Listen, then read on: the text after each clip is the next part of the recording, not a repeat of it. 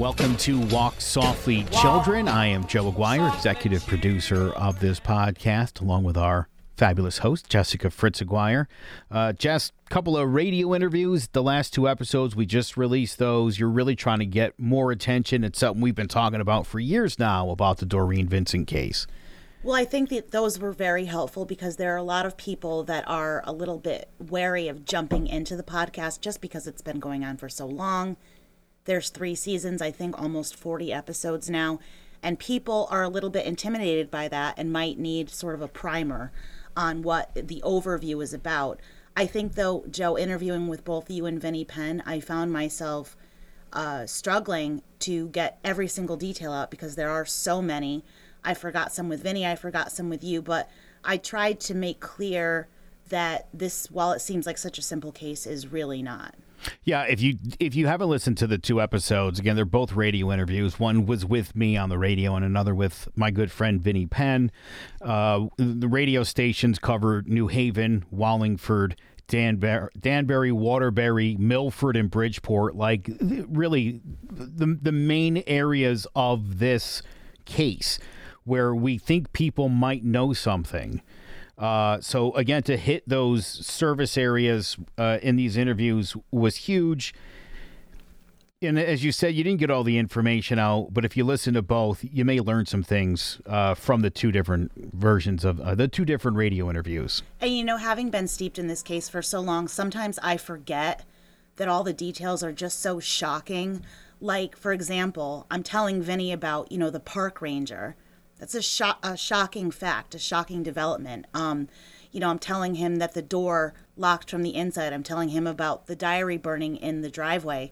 And one thing I forgot to tell him about was, you know, Doreen's clothes, the denim jacket hanging in the closet.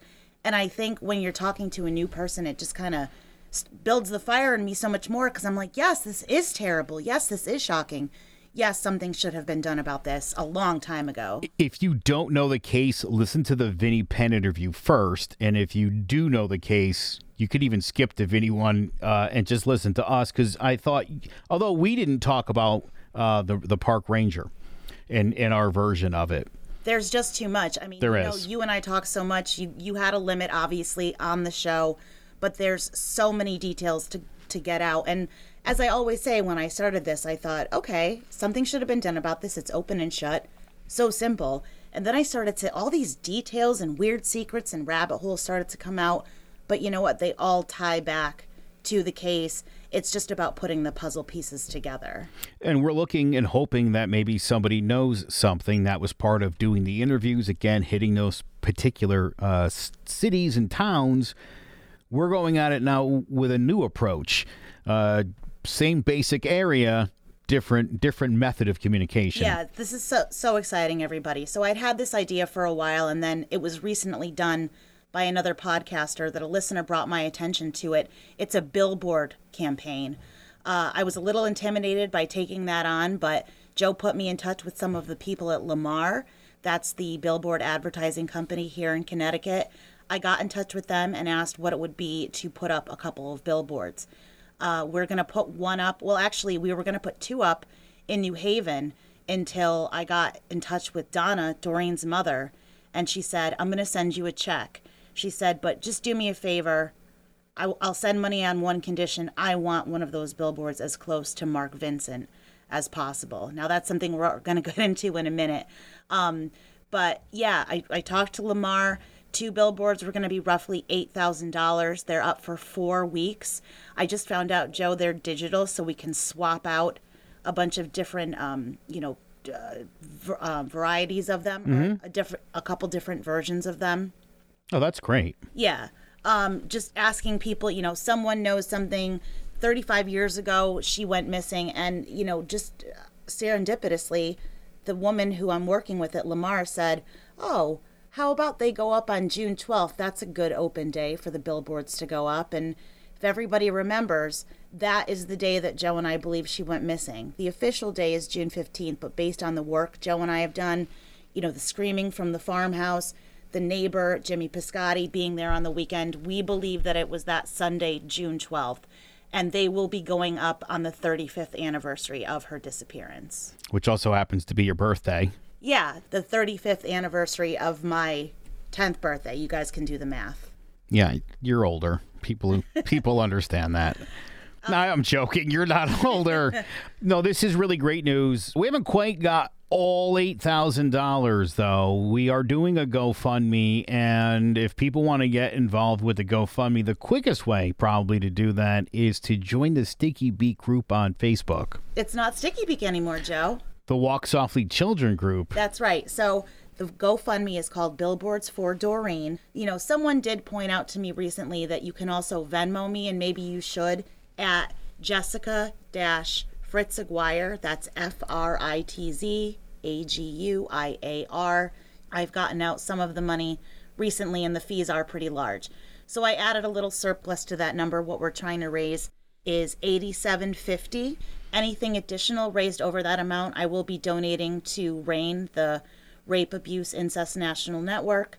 But yeah we've got with venmo uh, contributions we joe are at about 7600 so we need just over a thousand more to put those billboards up. They'll be going up on i-91 and i-95 in connecticut in prime areas where people who knew mark who knew doreen who maybe grew up around her these billboards with her face on them and you know the the podcast name and my email we're hoping can generate some really great leads that we haven't gotten yet now again so far raised a, a ton of that money and it's interesting who's donated do you want to kind of get into exactly who I'm, I'm talking about specific people here who have donated. Yeah, specific people. So as of today, I believe it's 120 people who have donated, which is huge. But we have gotten donations from Mark Vincent's four siblings, which is huge. They sent me quite a bit of money, and I'm very appreciative for that, obviously. Donna sent me money. Her two sisters, Debbie and Carol, sent me money. Her brother, Joe, sent me money, which means all four of the Murad siblings, including Donna Doreen's mother, and all four of Mark Vincent's siblings contributed, as well as Doreen's maternal grandmother, Jane, uh, which got me a, a quite a bit towards my goal. The great thing about that is their contribution was such a huge part of it. But honestly, when you subtract the family's money and you divide it by how many people gave, people are on average giving about $25. And that you know might seem like a lot to people maybe a little to some people but it really it's been so many people just giving what they can you know we talked about some people joe gave five dollars eight dollars right? Just whatever they could to just chip in and it's really gotten us somebody gave so $273 and as i pointed out she was born in february of 73 so people are picking numbers uh, again whatever you can do but it, it certainly would help and we've donated uh, to this as well. Yeah we've got skin in the game too right? Of course we do. We our family members joe your mom my mom my grandmother my sister uh, neighbors and friends. Just everybody wants to see something happen for this little girl. And her story was so cold for so long. And really, not a lot of people know the story outside of, you know, maybe Meriden and Wallingford. And then this family, this listener community that we've created. So I want people to, well, I was going to say stop in their tracks, but they're driving. So maybe not stop in their tracks, but keep on going and get home and, and look that up and ask yourself, why don't I know this case? What is the email? It's justice for Dori, D O R I, at gmail.com. Anyone can contact me there. You know what I get a lot of from people are thoughts, comments, just random suggestions that you might think, oh, she's probably thought about this, or maybe Joe thought about this, or I don't want to bother her. Absolutely not. Please email me anything you think of. I've gotten so many suggestions from people who know so many different corners of this case that I don't. Like, um, you know, people who know what the parole system is like, so they can talk to me about Mark's parole. People who have done FOIA requests. Again, I'm not. People that understand expert. guns and forensics have reached out as well. Exactly. So You know, put put these little things in my brain, and even if you think that you know maybe it's obvious, it's obvious to you. It's not necessarily people who own metal detectors are Yeah. constantly and drones are like do you want us to go out there stuff like that so yeah again listen open to everything if you have a theory on the case if you think you could crack this thing or you think you have some idea you haven't heard us explore certainly would love to hear from you as well on that that would be great You know, I want I want to say a thank you to everyone that has donated, but there is a listener named Cheyenne.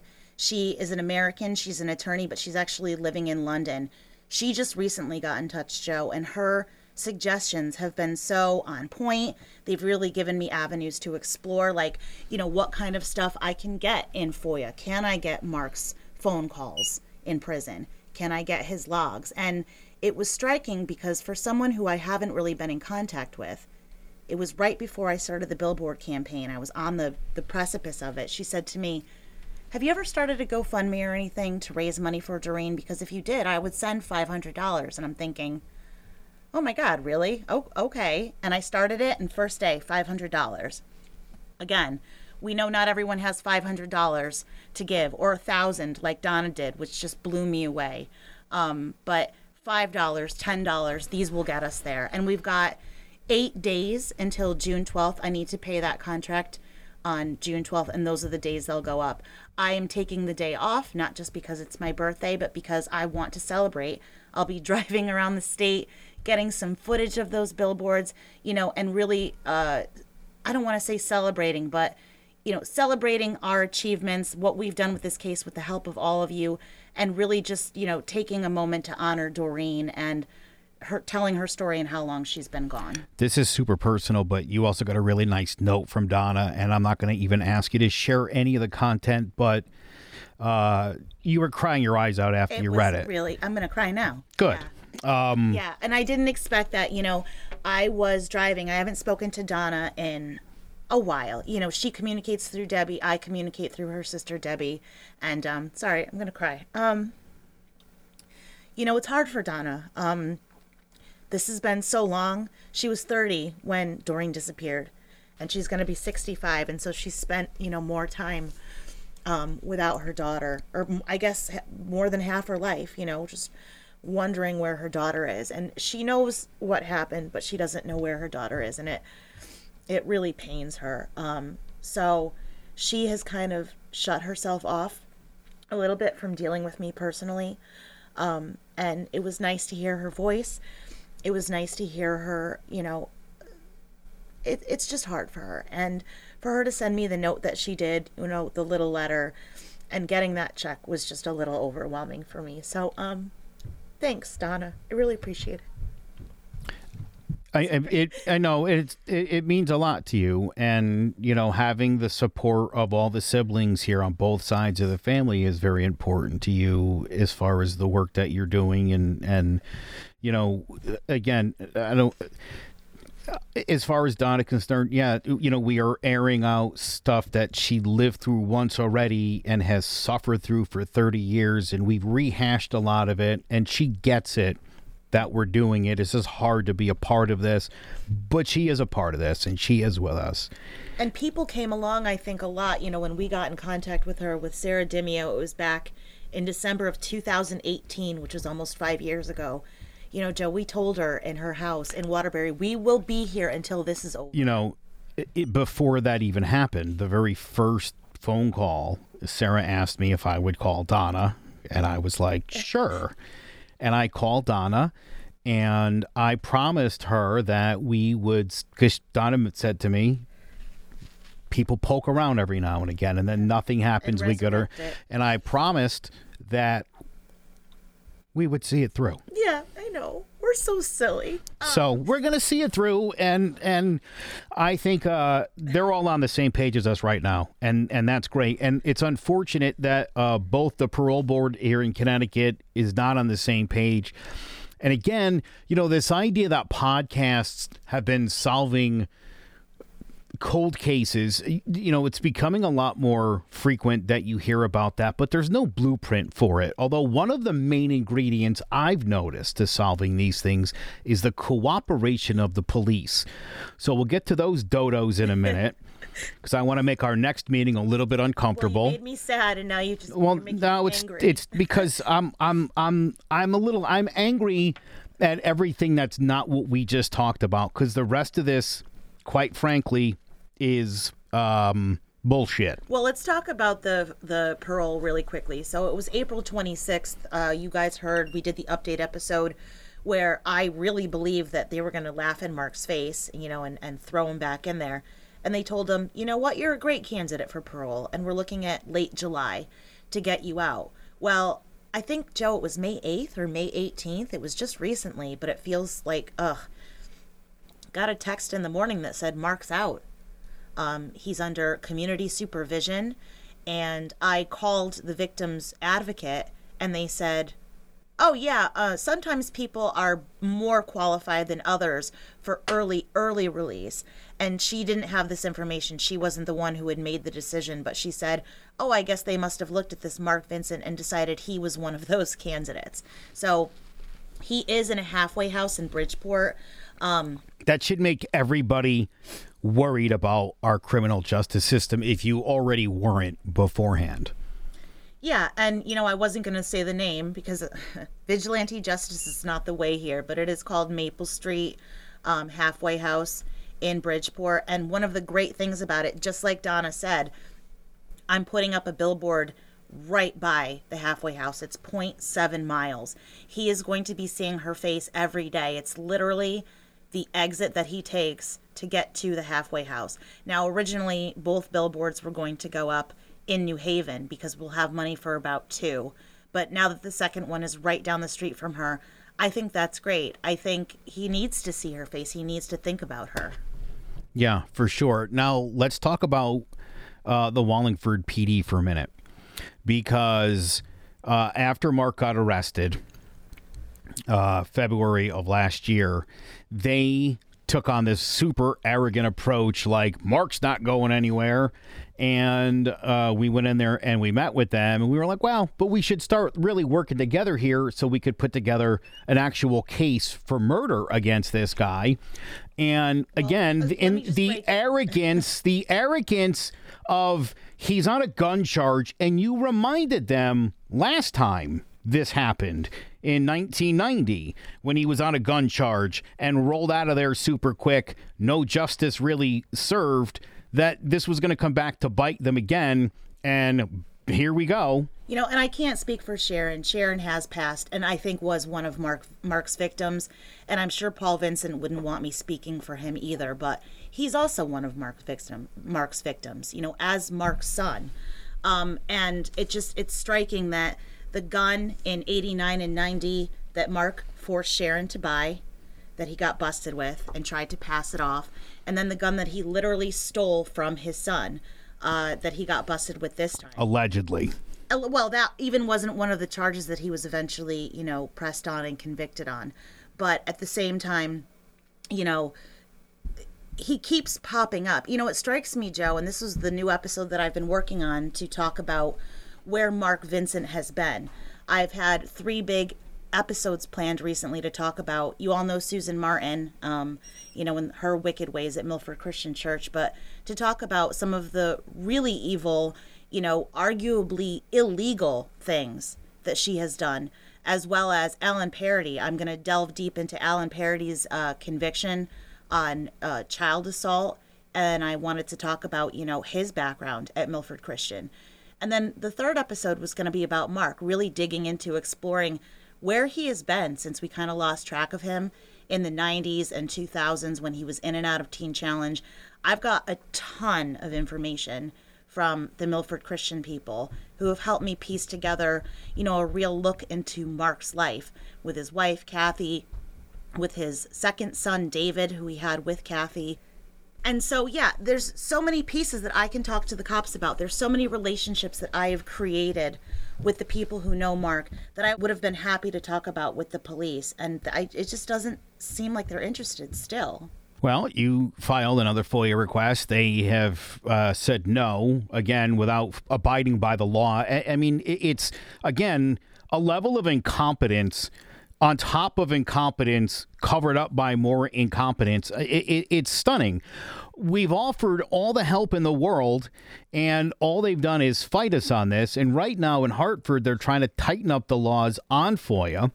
But here's the good news, Wallingford PD. Uh, Jessica's a lawyer, and we have all the time in the world.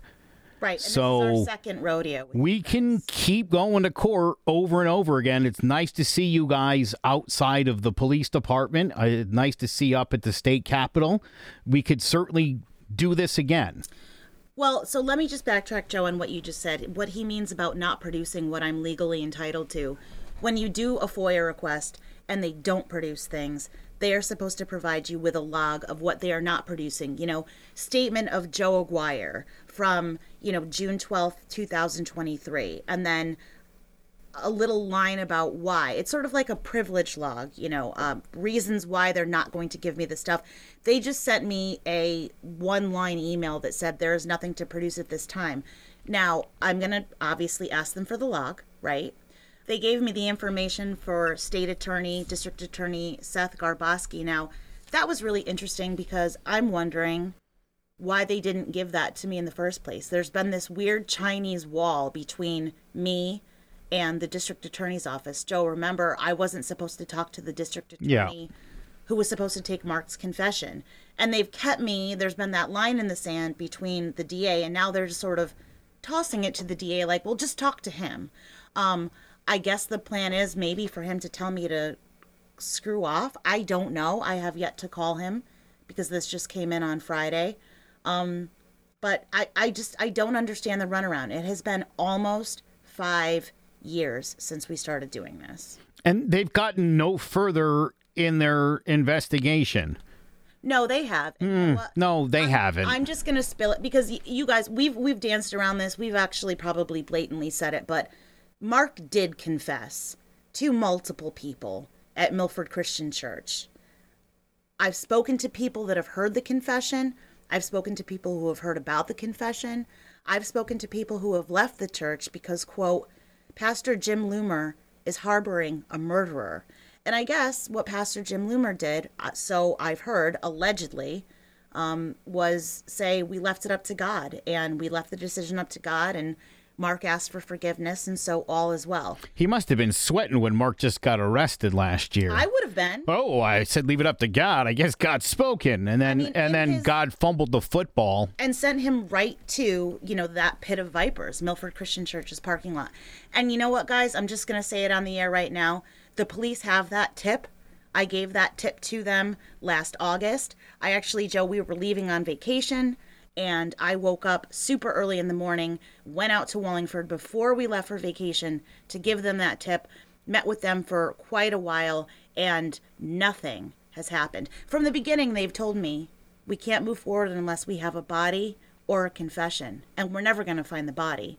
And he's never going to confess. Well, he did. And he confessed years ago to people in his church. And there seems to be little to no interest in plumbing that possibility.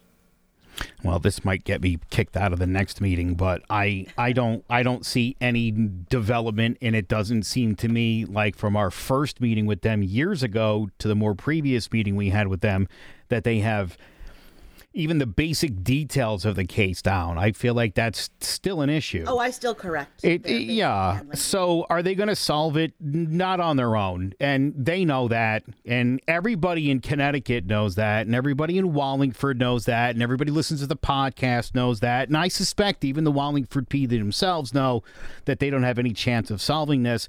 And yet, when offered the opportunity to work with the person who has single handedly uh, torn this case apart and turned it over its head and literally got it changed from a missing persons into a murder case, you still don't really want to talk to. You still don't want to share any information that could help you get the conviction that you will never, ever get on your own. In addition, You've been offered this no body expert. Repeatedly Yeah, has bias, right. anybody picked up the phone and called him. It's a disgrace at this point. And now that this guy, murderer, is back on the streets, you can thank the Wallingford police for more stellar police work.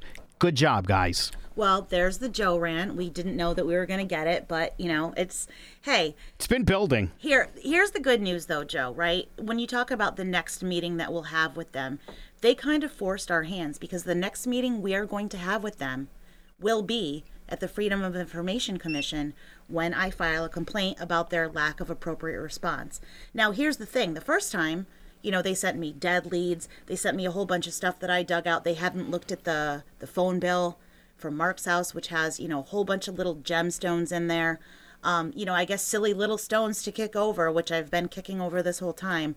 But by not dealing with it privately and by not just cooperating with us quietly, they are now going to get the exposure, unfortunately, that they don't want. You know, the media will catch on to this. The media will know, oh, here's another FOIA hearing. Something still has. I've been sharing this with media people all over the state of Connecticut.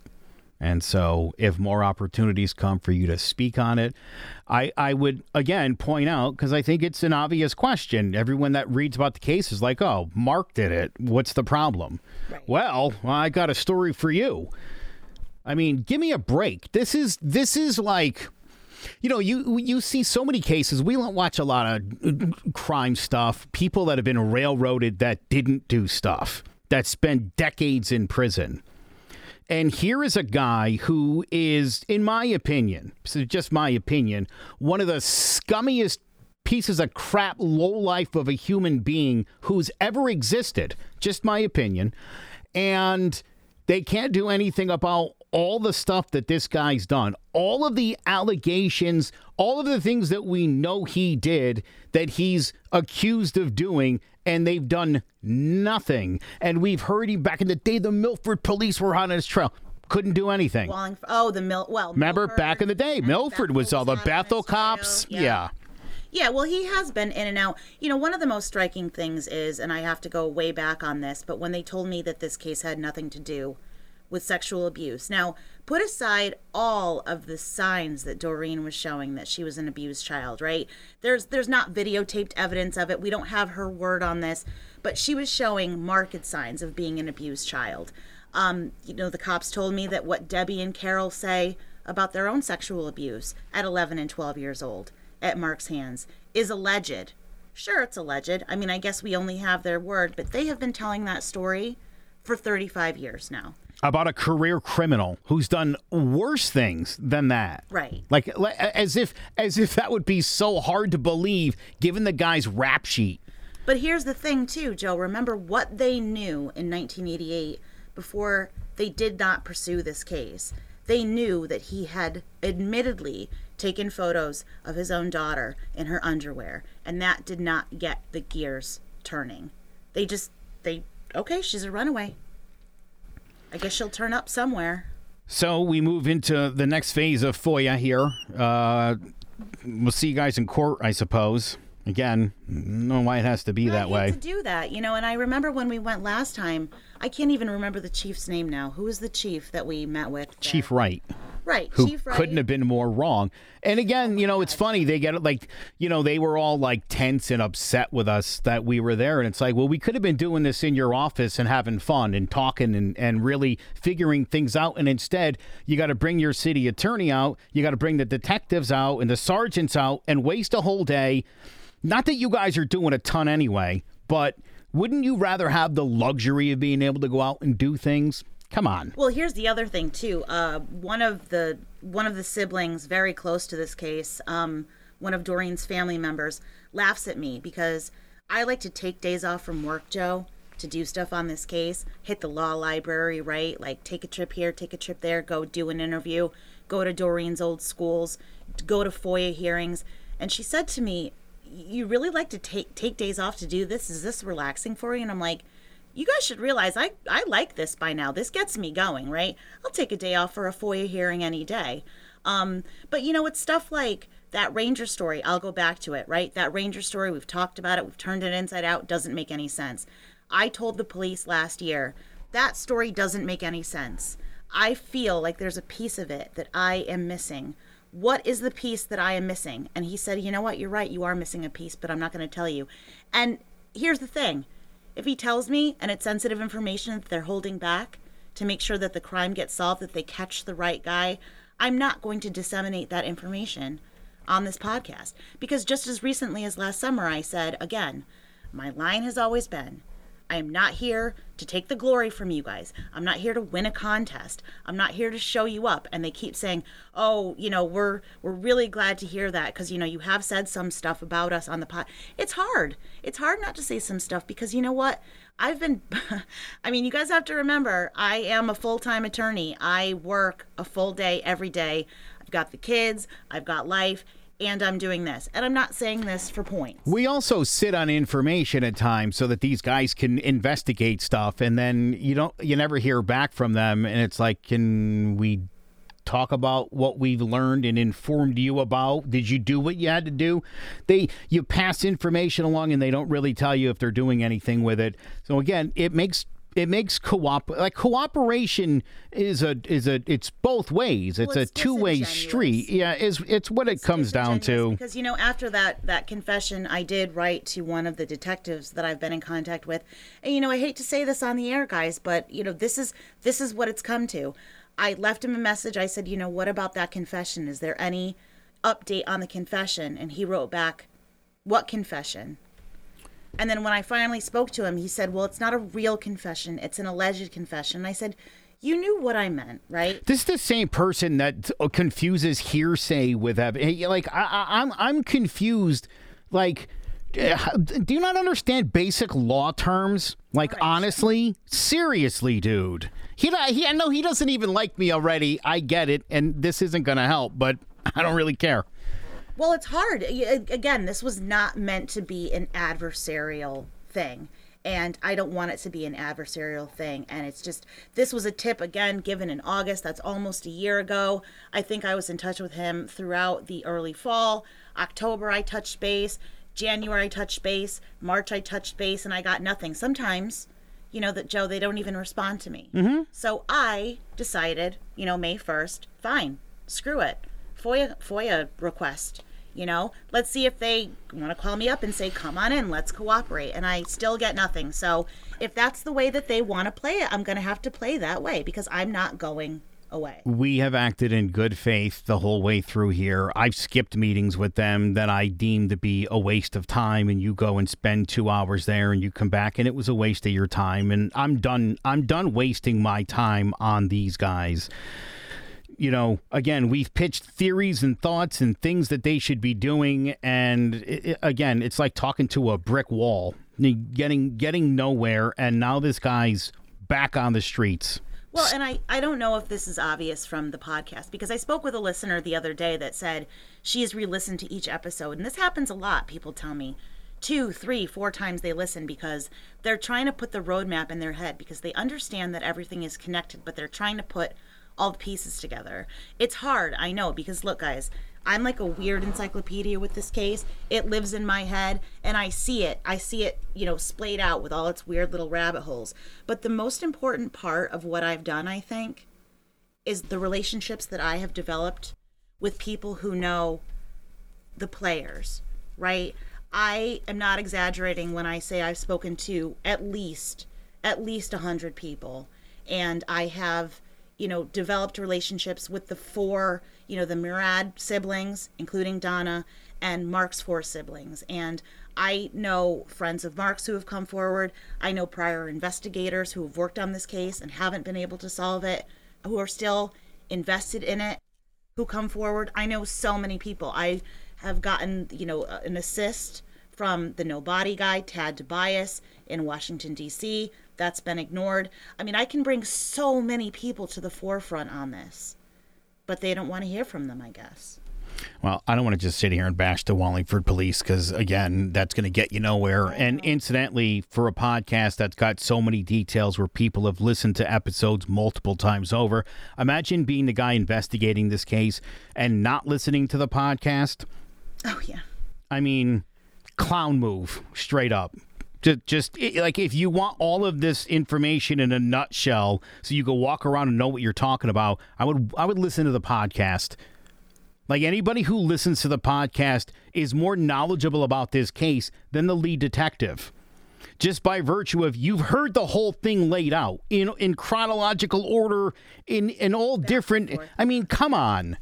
You know, I a lot of listeners have probably also listened to the Your Own Backyard podcast by Chris Lambert. That's another no body, no confession case with Kristin Smart, who was um, you know, who disappeared from Cal Poly back in 1995 or 96.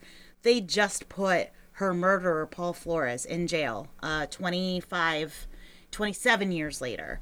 Um, but after the trial, Chris Lambert was able to speak to the police and the prosecutors about it openly because he'd been doing a lot of work behind the scenes with those players. And, you know, they were doing things like putting things into the podcast that might spur someone to talk, right? They were sort of feeding Chris Lambert information that he could then broadcast that then would spur someone to talk so that a tip would come in.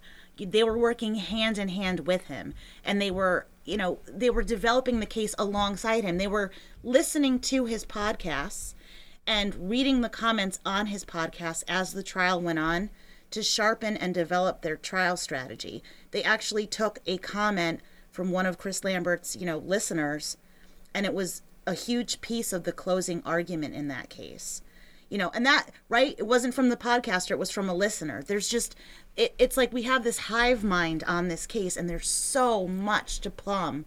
And I yeah, well we said The basic facts of this case are so limited that again, uh, how would you how could you like the the number one resource on this case is literally this podcast and Faded Out is number 2 and then the Wallingford PD evidence box is number 3.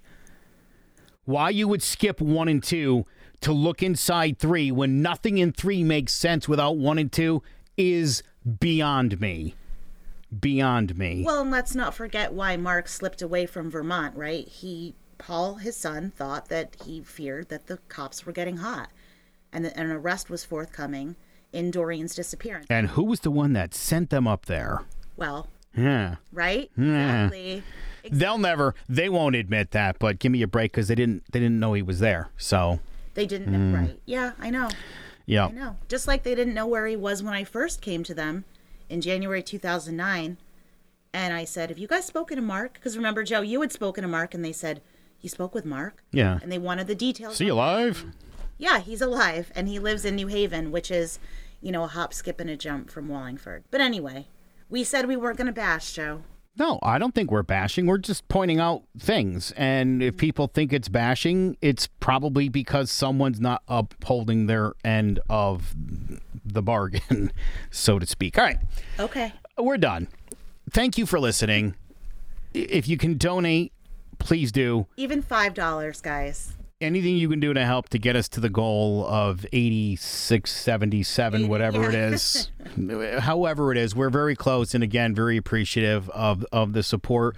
Uh, please make sure you like and subscribe. Share this with people uh, who you know love true crime who might enjoy this podcast. Write a review if you haven't. That gets it into people's, you know, feeds for suggested true crime podcasts. Jessica's asking everybody to write reviews all the time. So we do appreciate it. Please, uh, whatever you can do to help, if you can kick in, great. Um, other than that, just keep on listening, and we've got a whole bunch more coming coming right at you soon. And when those billboards do go up, I will somehow put footage on the Facebook page. Join the Facebook page, and you'll be able to see those billboards, you know, in their glory in real time.